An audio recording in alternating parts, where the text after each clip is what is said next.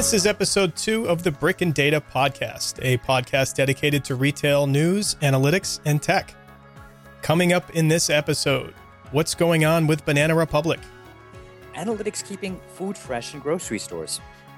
Apple thinks stores is a bad word. IKEA goes upscale. Hmm. Hello, everyone. Today is Friday, August 19th, and welcome to another episode of the Brick and Data Podcast. This is Todd Harris, and I'm joined by Jose Chan. So, what we'd like to do in this podcast is to cover a few major topics in the retail space. Uh, often they're a little more balanced towards analytics or uh, technology talk. We try to whenever possible, um, but we also try to pick up on the on the news and stuff that's going on. So, we got a few good ones this week, and I think you know, Jose, with your background, we never really went into your background, but you've got an interesting background um, from retail and working in the merchandising uh, area of retail, amongst some other areas in the operations side of retail, and uh, being, you know, a professor. So this, I think, your insight in some of this stuff, just like we had in episode one, will be interesting, um, especially with this first topic here around uh, the Gap and Banana Republic and what the heck is going on with them. I, I can't wait to get your insight on what you think is going on because, you know, being the age that I'm at, which is just a touch over 40, um, the 80s and 90s for the Gap were just the heyday, right? I mean, if you weren't wearing Gap in the 90s, early 90s, I remember, and to some degree, you know, with your with your Gap flannel and all that, then you pretty much just weren't wearing clothes. But Gap flannel, you know, just back some yeah, memories. Gap flannel, remember memories at that, but memories. I know, I know, and you know what? I, I bet you they're they're hoping for that same type of uh, you know revolution to come around for them again because I mean they it seems like they need that. I mean they um they aren't what they were, that's for sure, but that's okay. You know, uh, retailers evolve and they've got quite the history, and they're they're one of the they're one of the elders in, in the space when it comes to uh, when it comes to retailers and uh, specific retailers with only a few brands. And uh, they, you know, they've been having some troubles. I mean, in 2011 they closed some stores, about 200, and last month they announced that they're closing another 175 stores. So they seem to think that closing stores and maybe ratcheting higher on the e-commerce side um, is the way to go. But it's it's really hard to tell. I mean, what are you seeing from what are you seeing from all this all this news on on Gap and Banana and their brands? It's a good question, right? And I think, look, like you, uh, in my case, being I wish I could say a hair over forty, um, not, but oh, close enough. Close enough. uh, it, let's look at back at their history. So Gap founded uh, 1969, which is interesting because that is the same year that uh, Polo Ralph Lauren Corporation is founded, uh, or Ralph Lauren uh, as a company. And so that was a company that we talked about last week, Ralph Lauren mm-hmm. uh, Corp, and they've been having troubles, right? Uh, Gap, obviously, as we're talking about them because of their earnings, um, they're having troubles as well, and it's generational, right? And I think last week we touched upon a little bit about what's going on here. A couple of things are going on here. So, their major divisions, uh, Gap Inc., um, include, of course, uh, Gap as its own brand. You have, obviously, as you mentioned, Banana Republic, and of course, Old Navy, which is their less expensive, let's say, more fast fashion. Gap is their middle of the road, uh, let's say, retail brand. And Banana Republic is their, let's say, a little bit more, in their view, contemporary brand. Mm-hmm. So, w- what's going on here, Tad, at the at the top level is that they've lost a lot of their consumers because of general trends in what fashion has become. In their day, a heyday, if you will, there weren't large competitors like an H&M. There weren't these large competitors like a Zara, the fast fashion, who were often uh, direct competitors of, let's say, their Gap and Old Navy brands. And with the consumer tastes gravitating more towards seasonal fast fashion offerings, if you walk into a Gap store or a Banana Republic store, it still looks very, very, uh, uh it's a little disjointed, if you will. Mm-hmm. So let's stick to one Gap brand. Um, if you walk in there, khakis, great staples. Uh, but when you start getting away from the button downs and the uh, let's say Oxfords and the other basic pieces, their fashion offering um, with florals for women's wear, for example, doesn't always make sense in the store it's in. So I think what's been going on is you you have places where they do have fashion, uh, but it, it's not really resonating with a, today's customer, right? That's used to buying J. Crew, right? For example, uh, and interestingly enough, if you think about J. Crew, the success of Old Navy, actually, Old Navy. Here's a little uh, fun fact for you: Old Navy is named after a bar in Paris. And that division was started by Mickey Drexler when he was the, at the Gap.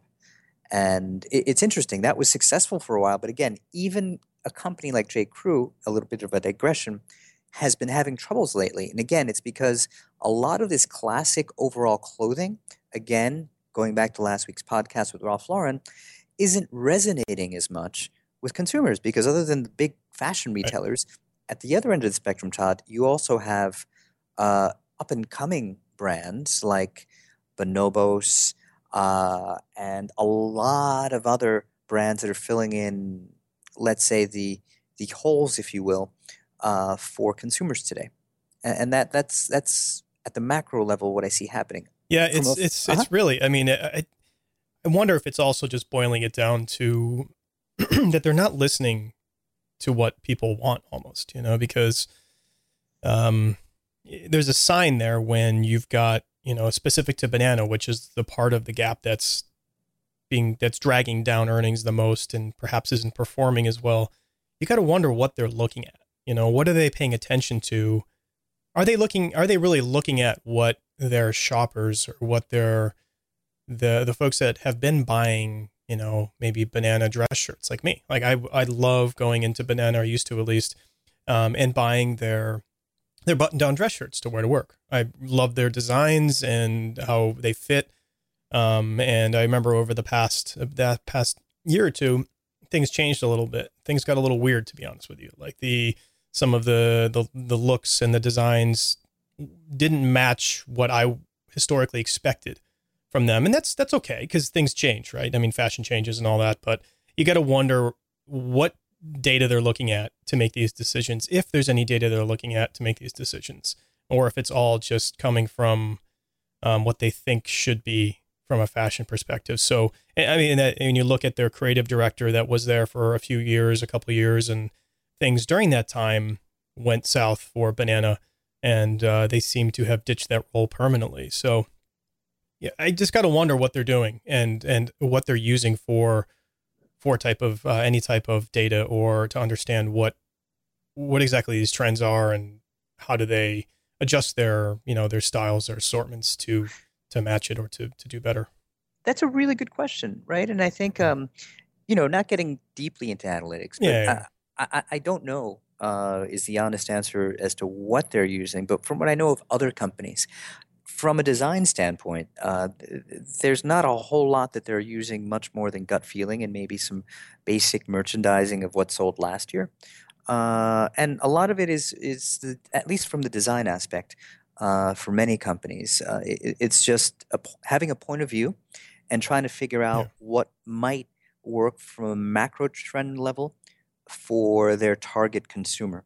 Right. And that, that that's where the discrepancies come about a lot of the times. And and it's a tough game because it's it's creative, but with a, any one of these, let's say brands within the Gap Inc. corporation, what's tough is that you're a mono brand. Yeah. So you have less room for error. What, what do I mean? They're not like a multi-brand retailer, like let's say uh, Bon-Ton or a Saks. Right, your department or, store type, right? Exactly. So so those uh, gals and guys essentially have the option of picking merchandise from a variety of vendors or brands uh, to stock their stores, right? And and it, it, if you think about it from a financial standpoint, it, it's you're optimizing. essentially, your your gamble, your risk is minimized by having many brands.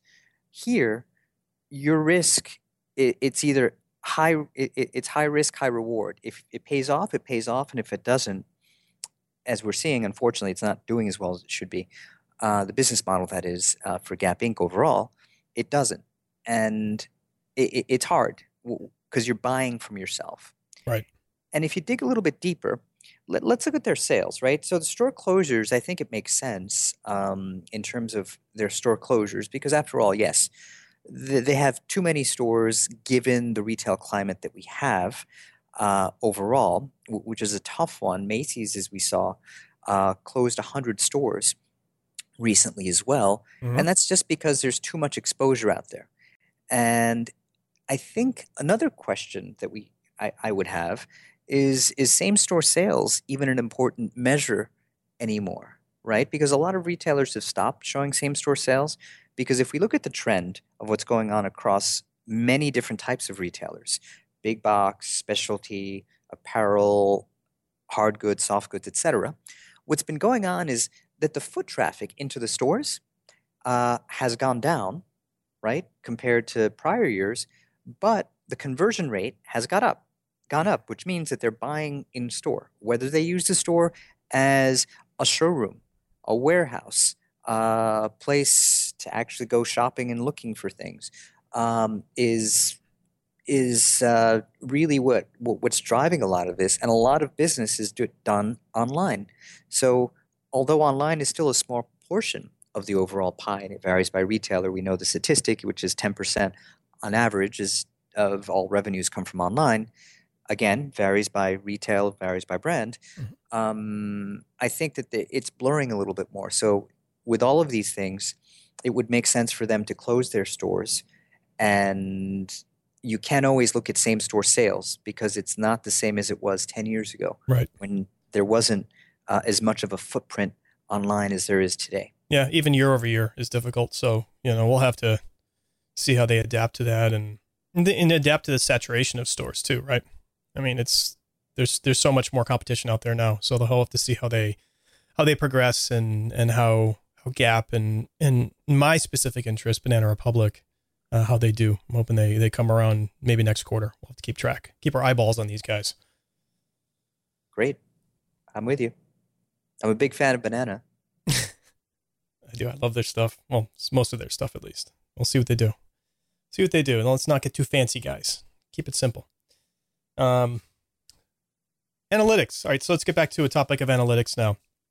So I, I, ran over this yesterday, I think it was, and of course, it's um, IBM leading the way here with this one, using analytics to help keep food fresh in grocery stores. So what is the what does that mean? What are they really doing here? So from what I was reading, from what I understand from this here, I was was on a website called foodqualitynews.com. I don't remember where the original article came from. But what they're doing is they're taking they're using analytics to take the grocery scanner data. So just that point of sale scan, which obviously has information like you know the food type, maybe the where they sourced it from, uh, maybe a freshness date or something like that, or an original packing date or something like that. I'm not sure exactly. Um, but they're also taking information on known outbreaks, geolocated data, and they're helping narrow it down faster using mass amounts of data. So, using machine learning and analytics and all that good stuff to be able to take this data, crank through it, and they're using something called spatiotemporal data, um, which essentially is taking objects that are close in time and or space and calling them similar. So, an example of this, and when I was looking at what exactly that is, I found a nice slide set from um, from a uh, from a Stanford lecture class, and it was very basic. It was talking about what exactly is spatiotemporal data because I'm interested in understanding it based on what what IBM is trying to do here with uh, food freshness in grocery stores and how they're trying to kind of stamp out this problem of you know mass outbreaks of of illnesses. I mean, who who wants to go and you know get rotten hamburger meat uh, when you don't even know it and end up getting sick, and it could have been prevented if it if you known a couple days uh, prior to that. But they take concepts like uh, for spatiotemporal data and how they kind of aggregate this information together, and make these assumptions on you know what food is fresh and what food isn't. Uh, there's a few examples of of this of this meaning of objects that are close in time or space are similar. Things like uh, religion and race are strong predictors of voters' choices, So because of that, these are likely to be similar nearby region, regions. Um, school quality is is a strong predictor of house prices. So nearby house prices belong to the same school district.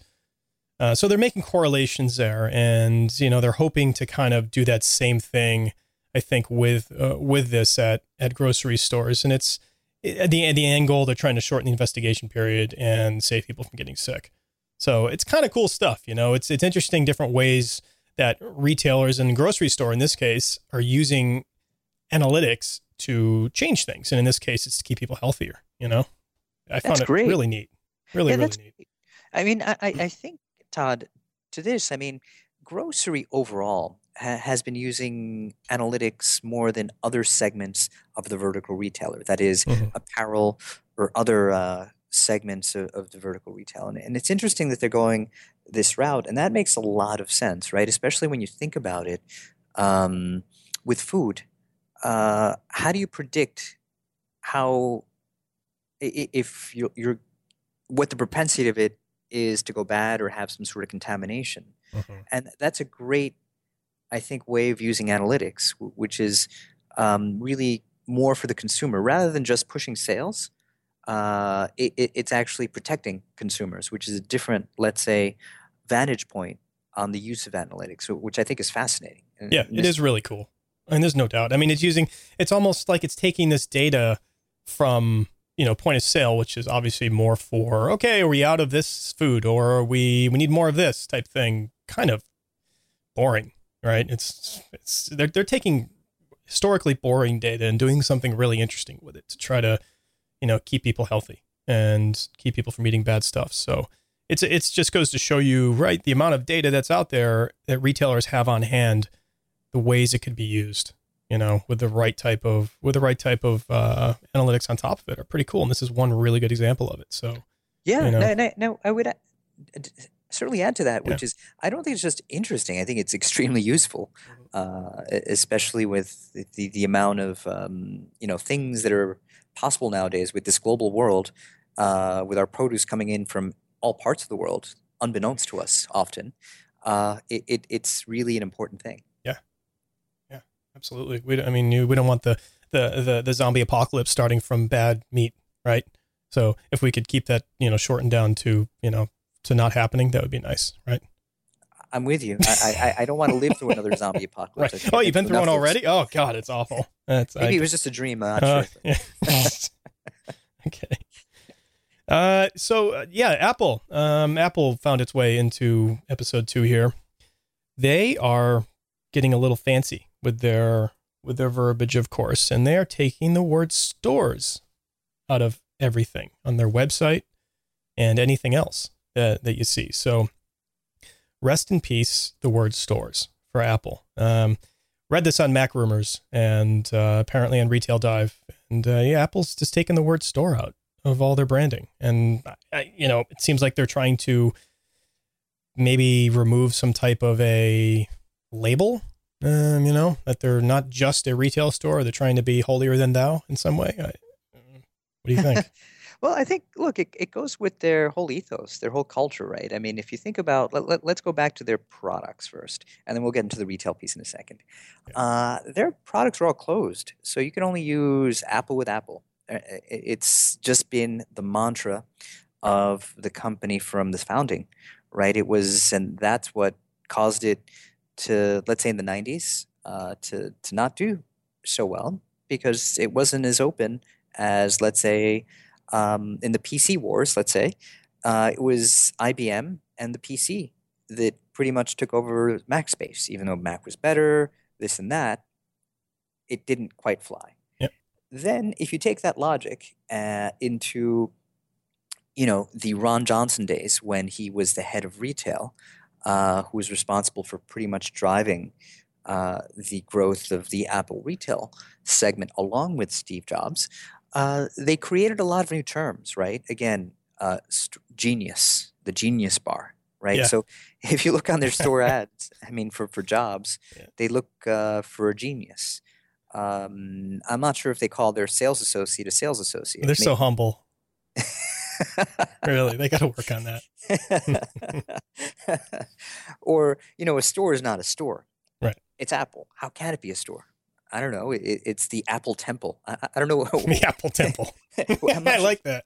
Uh, that wouldn't that wouldn't shock me. And you know, they, you know, like we always see right now when we go to their stores. There's they're redoing a bunch from near me here. I don't know if uh, that's the same uh, where you are. I think they're in their major cities are going through and and and, and gutting their stores and, and creating a new experience. And I get that. And you're just going to see the Apple logo on the on the top of the store. There's not going to be even in the stores. There's not going to be any reference to store. So even though you're going to be in a store, it's not going to be a store, and we all have to get used to that.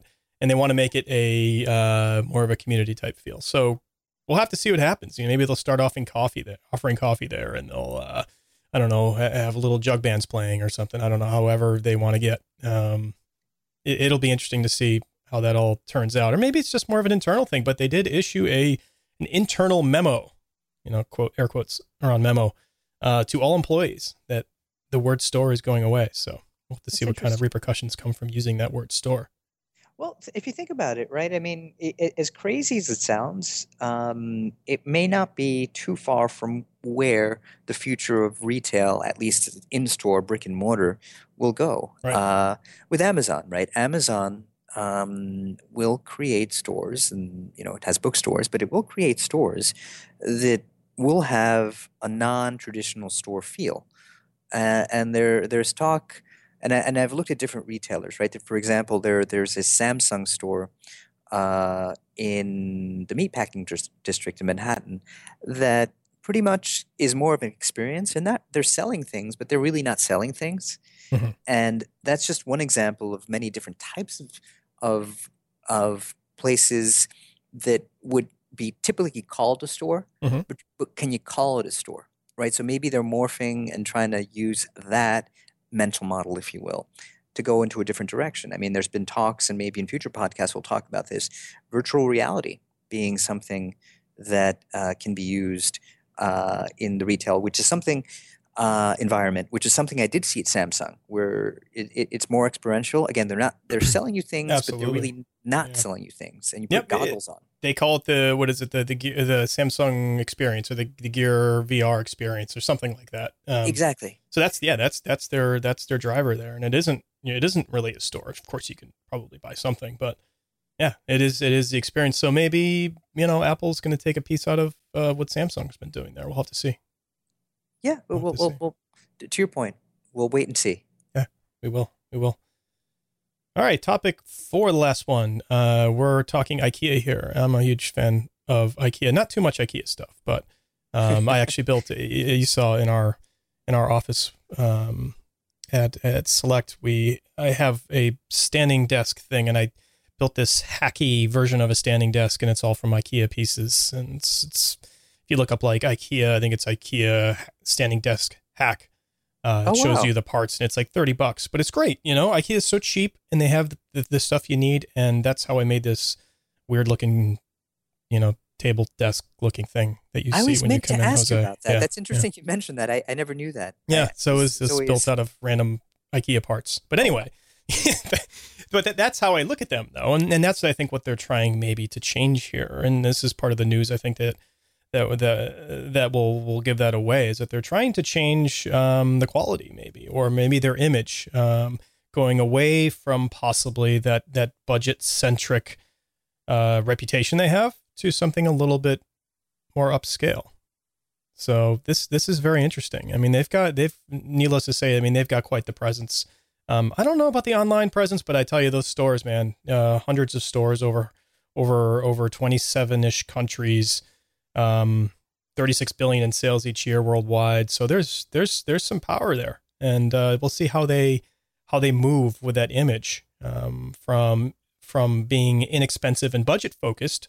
You know, lots of college going to college shoppers, lots of maybe 20 somethings with their first or second apartment or even first home buyers wanting to fill their home out um, with with some with some nice but budget friendly furniture or you know uh, bedroom uh, bedroom furniture whatever it might be. So yeah i think it's uh, we'll have to see what happens here. I mean what, what do you think of that of this of what they're trying to do here jose? Is this even possible for them at this point being so entrenched in one and being being looked at a certain way? Yeah, I mean, it depends on how they, they go with this, right? So it, it, it's it's boosting its quality, but does that also mean that it's going to boost its image? So they released a very, let's say, general press release, and it wasn't clear exactly how they were going to do this, or a lot of questions were left unanswered. So let, let's take this uh, piece by piece. So if they're just boosting their quality, then they would have to maybe change their prices or maybe they're big enough as you said Mm. 36 billion in sales Mhm. that it, that wouldn't change so if it's just a quality thing okay fine uh, and no change to prices don't think that's the case fine. Don't think that's the case. If Right. they're going to go upscale right and have a whole new line of things and what happens with their budget consumers? And uh, who wants to walk away from whatever percentage it is of that 36 billion right? It, it's kind of a hard thing to do. Um, so the only real way of going upstream right is to have a separate brand it's easier uh, and this is you know you could look at retail history and in practice uh, and in just business history it's easier to go downstream than it is to go upstream. So Mhm. for example a crate and barrel could have a cb2 right? Less expensive. Crate and barrel is the higher end uh, cb2 let's go to the gap inc. You could have indeed a gap brand and a less expensive old navy. That works. You go downstream. Is that even problem. possible? Old Navy's pretty cheap. but I don't know. I thought that, yeah, that, that was the nature. But I, I think that makes a lot of sense. And yeah, I mean, they're, but they're going, yeah, like you said, they're going the other direction. And this is, it's going to be That's- challenging for them. That's tough because you're alienating alienating consumers, and right. I mean, at Yeah. the end of the day, we're talking business and retail. So, what is a consumer's willingness to pay their WTP, uh, and how much will an incremental change in, let's say, suggested retail price change the number of re- uh, of end consumers that purchase? Uh, that's the key question. So Yeah. really, if if big if because again, uh, still new, uh, and I'm not sure that IKEA is so clear of how they're going to enact this, which is why they're a little bit, let's say, nebulous about their overall strategy. Uh, if they were to do this, then and prices were to go up over a certain level, right, uh, and affect that cons- end consumer willingness to pay, then what needs to happen is you have to have a separate division, separate and apart, to not kill your core business. Because if it gets too confusing in terms of pricing, it'll turn consumers off, right? And Sure. the perception becomes very, very uh, skewed across the board, which is what you certainly don't want as a brand. As a brand, you want a single view of who you are as a brand or what you are as a brand to your end consumer. And once that is tampered with, it just doesn't fly. And it comes to price in this price sensitive retail environment that we're in, again, you're going to lose consumers uh, that would have otherwise purchased with you, but will not purchase with you. Yeah, that, that makes total sense. Um, but I, I would just add to that that if, if they do do this, uh, they better keep the meatballs that they have because those are just fantastic. but I guess that maybe that wouldn't belong with an ultra ultra chic high end uh, end store. But we'll have to see. Well, then maybe you have your meatballs with some red wine. Yeah, that would get interesting. You know, wine always helps the shopping experience, right? that is the show. We can call that an episode two. And thank you for listening, everybody. And Jose, thank you again. Uh, appreciate your insight with this stuff. If you have questions, comments, or feedback, you can email us at brickdatacast at gmail.com. And you can now find us up on iTunes. You can also find us on Google Play Music. And you can also find us on SoundCloud. You'll also get us in a few other areas too. I'll announce those the next time, probably on Stitcher and a few others. So uh, definitely give us a subscribe and a review. We'd appreciate it very much. And until episode three, we will see everyone later. And Jose, have a good rest of your day. Thanks, Todd. Bye, everyone.